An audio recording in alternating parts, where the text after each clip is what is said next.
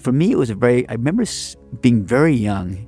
It's kind of funny because I remember exactly where I was when I said, Yes, you'll be doing science. I use that word science because you love that stuff so much. And I stopped there. I said, Okay, I know I'll be, I made a commitment. I think it must have been like fourth or fifth grade. And that was like a done deal. You're listening to the Microsoft Research Podcast, a show that brings you closer to the cutting edge of technology research and the scientists behind it. I'm your host, Gretchen Huizinga. When it comes to artificial intelligence, Dr. Eric Horvitz is as passionate as he is accomplished. His contributions to the field and service on the boards of nearly every technical academy and association in the country have earned him the respect and awe of his colleagues, along with the position of Technical Fellow and Managing Director of Microsoft Research. Today, Dr. Horvitz talks about the goal of artificial intelligence, his vision for our collaborative future with machines, what we can learn from the Wright brothers, and how a short stint of six months maximum became an illustrious and, in his words, joyful 25 year career at Microsoft Research. That and much more on this episode of the Microsoft Research Podcast.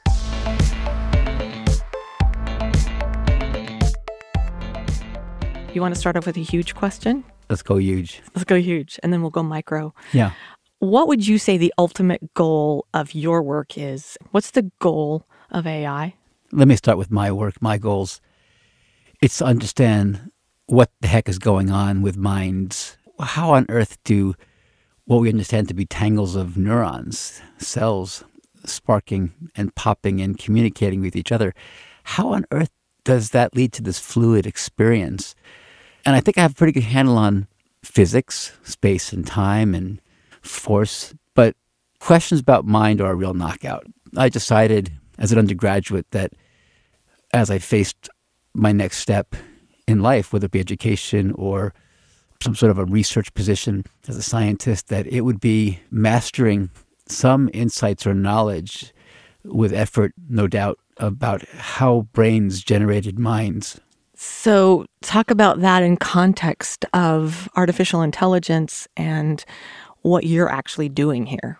I moved from a focus on actual brains, MD, PhD, off to understand how brains worked early on in graduate school into computer science, it was pretty clear to me that the most promising way to understand intelligence and principles of intelligence, no doubt at the foundations of my own conscious experience, would be through computation.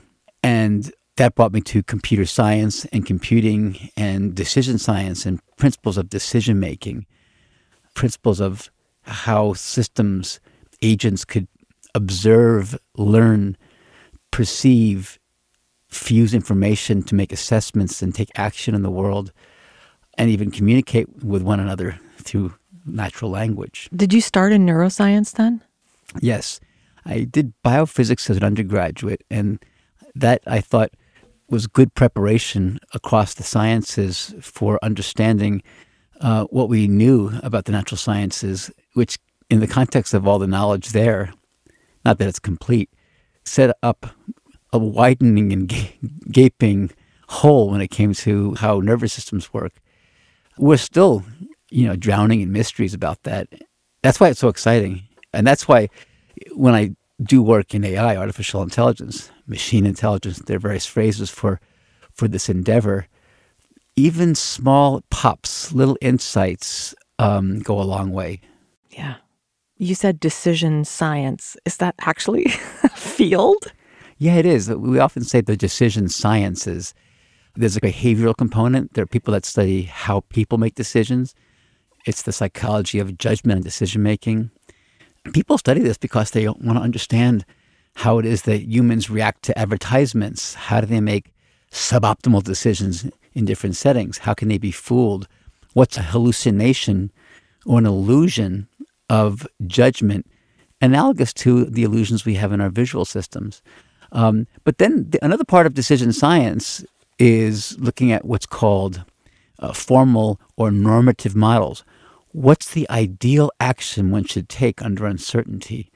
when you don't know exactly what will happen and you don't know exactly what the influence of your action will be. And maybe you don't even have enough time to think about all possible actions, but have to make a decision because if you wait, you might be in trouble. There's an interesting idea called, and that we can actually compute, called the value of information in a decision context. We can actually think through is it worth pausing and collecting more data before I take an action in real time? And you know, as you say it, I'm thinking of situations where you want to make a fast decision and it might cost you to wait, but it might cost you way more if you don't wait and gather that information that you need. You've just written the abstract of my dissertation at Stanford. Yes. I mean, that's exactly what I worked on. You know, I think so much of intelligence is how well we do with limited resources. So I studied this area and I'm still fascinated by it. Thinking and acting under bounded resources for thinking, bounded time, bounded computation, uh, varying time. Sometimes you don't know how much time you have, and you you have to have a system we, we say has an anytime response or a flexible computing strategy. So it's like it'll think and think and think and think and the patient might do something and you say, I got to act now. Right. And in fact, in my dissertation, we had this model of a patient gasping for breath. And the problem was either A or B, and you had very different strategies with different costs and benefits, and you were uncertain. And the reasoner is thinking away and huffing and puffing, and the probability of what it is is changing over time. And here's the cool part the system had to know what was the value of thinking longer to come up with a better answer when you knew the patient was crashing. Right. I mean, that's high stakes.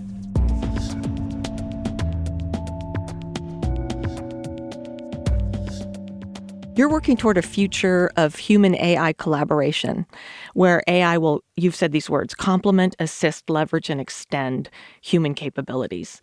Talk about more specifically what that future might look like. Yeah, it's interesting. There's a science to this and a very interesting research direction or set of directions, and there's a future. I think you can understand it best if I just start with a little bit of the science. So, what I imagine and the kind of work that we've been doing on my team and some of our colleagues have been doing with their teams is imagining this notion of how do we build computing systems given our current technology that can do perception and reasoning and decision making that are designed to complement human minds, human thinking.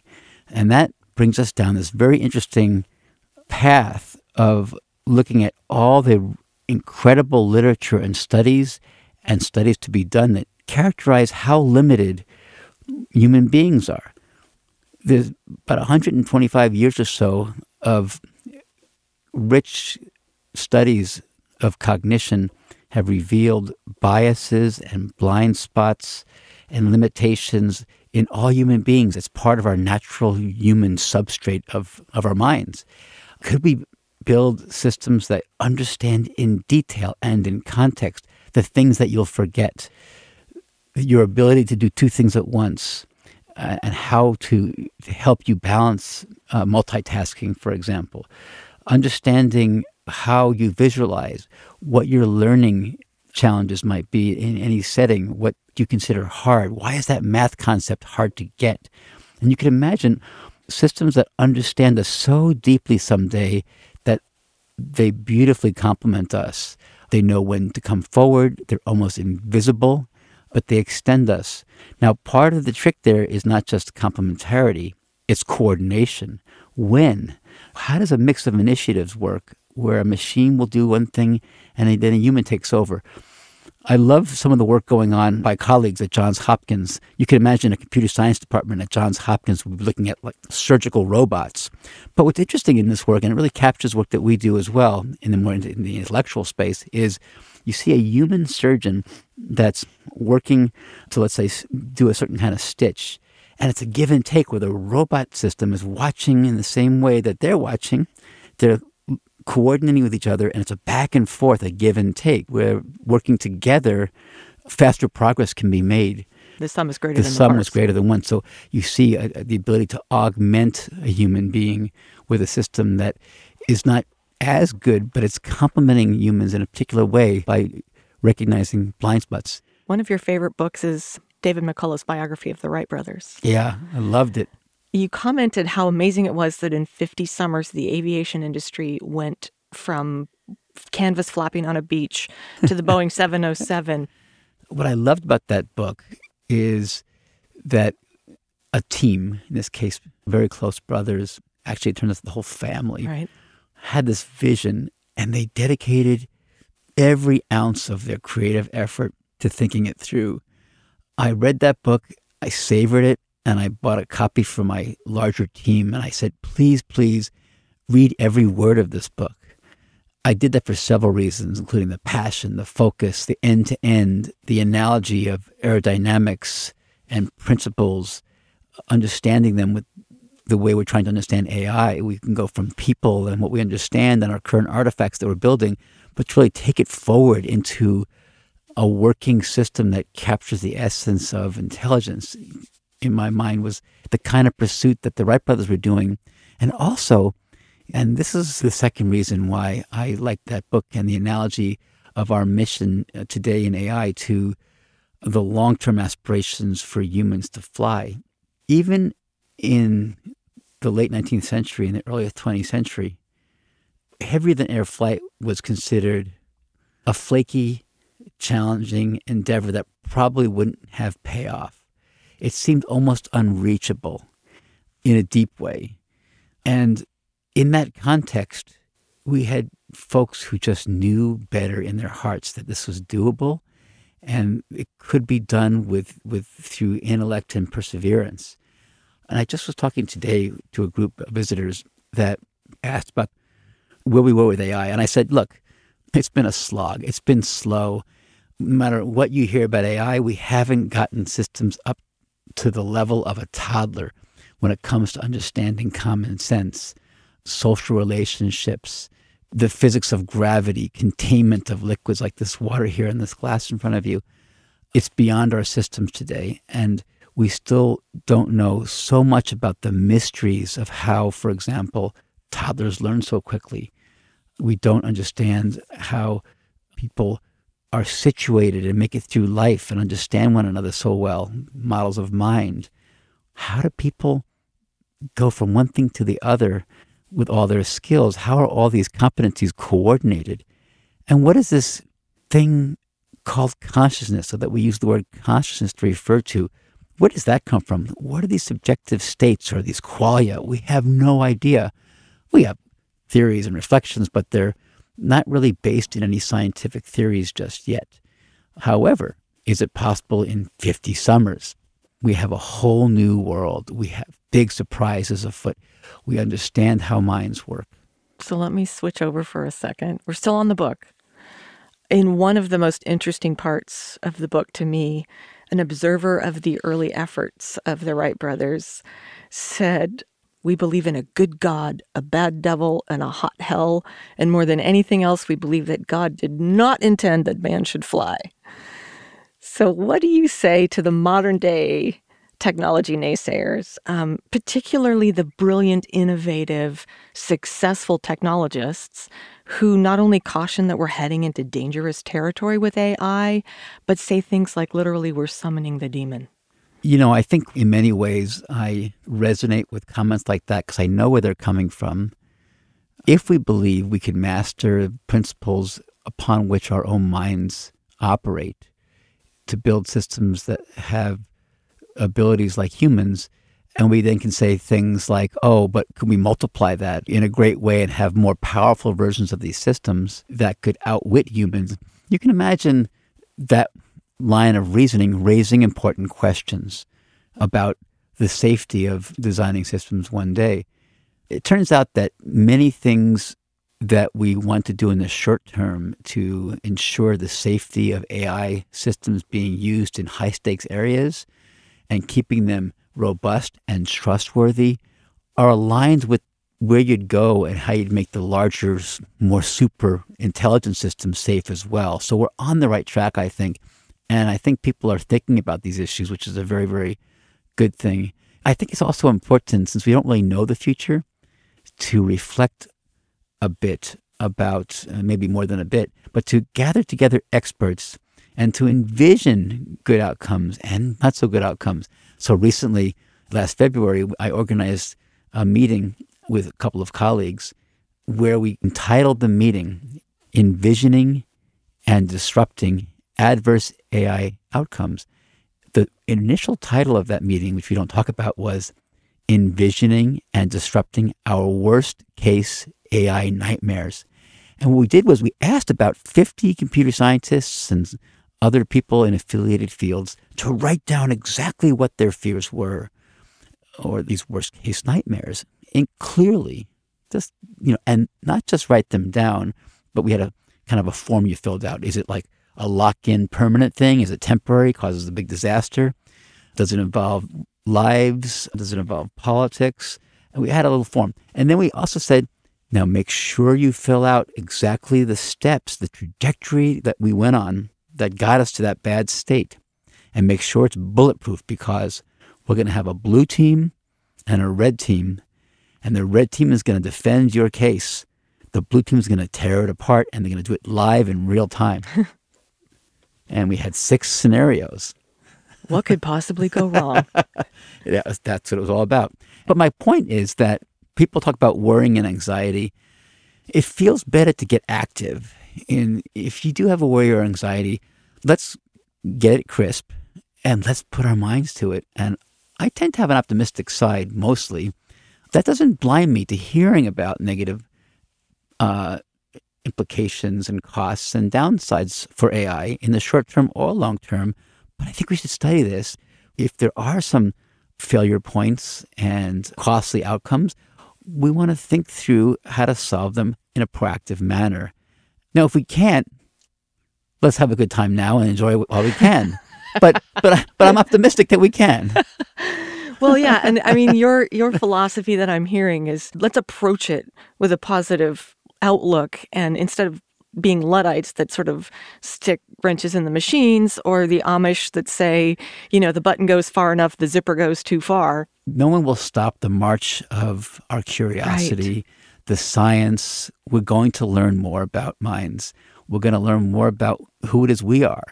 We're going to learn more about how to build intelligences, that's just going to happen. The question is can we invest enough and how much we invest as we go, doing it in a careful way, and as we go, address not just rough edges that we can see, but really think broadly as to what could go wrong on right. the way. So let's go from the specific to the general, because you have said um, that you believe in technology's ability to make human life more meaningful. What do you mean by that? Well, there's been a lot of discussion afoot about the rise of competencies of machines doing intellectual work and robotic work. One of my visions for the future, I don't know if we're going to get there, but my optimistic side believes we will and wants us to, is that with the rise of and ubiquity of machine intellect in our lives, both in human like intelligences, automatic robots that are helping us as coaches and as supportive assistance of various kinds, and intelligences in the background, and lots of automation everywhere. That against that background, the value of what's uniquely human will rise to become even more valued than it is today. You know, I was recently listening to a song that was written by a machine. Actually, we ascribe it to, attribute it to XiaoIce. We have people in our China lab that showed how you can have an AI system use deep learning to learn how to write not just the beautiful song, but poetic lyrics to go with it. When I hear songs, I think I will always want it to be songs written by a human being who has experienced what they're singing about when I hear a country western song, you know, I just was listening to, I don't know, I put that Tesla on country western channel and I one put a tear in my eye and I was thinking, God, you know, would a machine ever put a tear in my eye? I'm not so sure. I want a human being at the other end. Humans want to connect with human beings as teachers, as doctors, as caregivers, as songwriters, as artists. That will never go away. And I see it being amplified in a world of automation. I love that. That in itself makes me so happy that you're actually running this joint. But I guess my position gives me this, my role here, I guess, gives me a sense for what's coming, maybe earlier than some people see it or the yeah. trend. So I get to sit and listen to people celebrating XiaoIce singing this beautiful song. And it is beautiful. I didn't recognize the lyrics, they were in Chinese, but it really got me thinking that I want, you know, Waylon Jennings to have been through this experience and to sing to me about it, yeah. not the machine.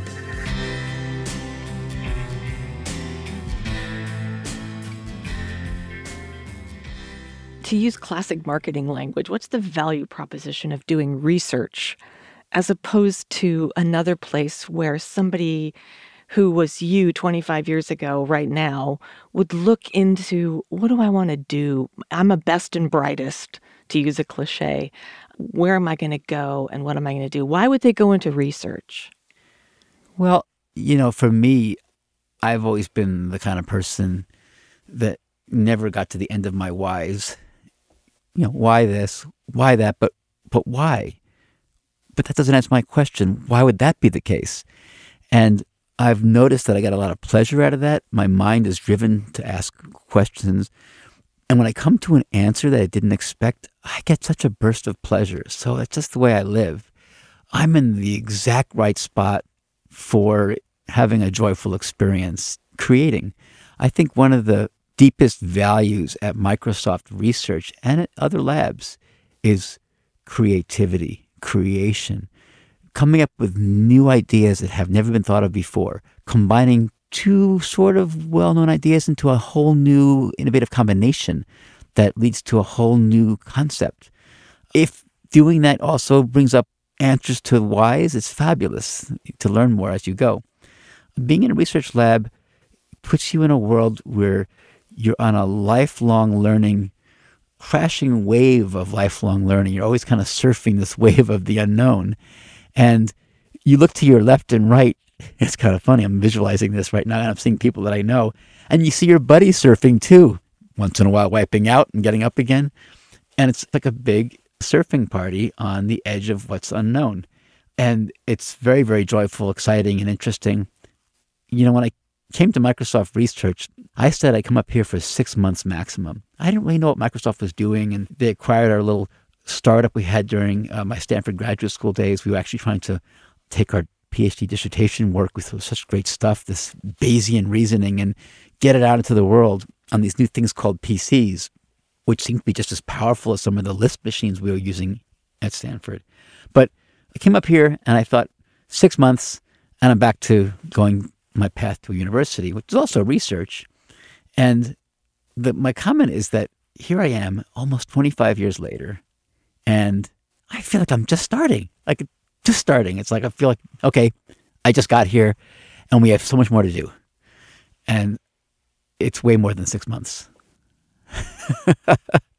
so, what would a computer science student or somebody in university, whether they're in undergrad or yeah uh, graduate school, what would they be thinking as as they are planning their career? Yeah, my sense has been, and this is what I tried to do as an undergraduate, to try to spend some time with yourself to understand broadly what brings you delight and happiness and what, what's kind of exciting to you.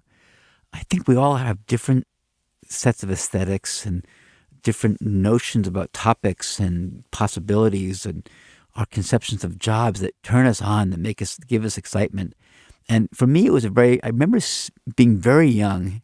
It's kind of funny because I remember exactly where I was when I said, Yes, you'll be doing science. I use that word science because you love that stuff so much. And I stopped there. I said, Okay, I know I'll be, I made a commitment. I think it must have been like fourth or fifth grade. And that was like a done deal. But then what do you do? I, I liked everything. I was excited about biology, chemistry, math, physics. It's incredible books from the, the Merrick Library in New York. House always full of books. God knows what I'd be doing today if it would be the internet. I'd be having a blast. But my comment is that I felt like it's best as an undergraduate to take out time to explore around the midpoint of what you think you would probably like don't commit to being too narrow too soon. You heard my story. I came to Stanford, MD, PhD, neurobiology. I thought, do I really want an MD? Well, it's broadening and explore human minds, not just rats someday. And maybe there'll be a breakthrough and I can actually understand brains, human brains. But I remember as I moved into AI, starting out in neurobiology, I always had this sense of I can't get there all at once. Kind of just take another step closer, another step closer. A lab I find interesting, a mentor, a researcher I found interesting. Go talk to them closer, closer. Then I remember finally saying, it was like 1984 and a half. And I remember saying, I'm doing what I want to be doing now, and I'm going to go hard on it now. And it was AI. There's nothing else to say. to learn more about Dr. Eric Horvitz and the Microsoft Research vision for the future of artificial intelligence, visit microsoft.com/research.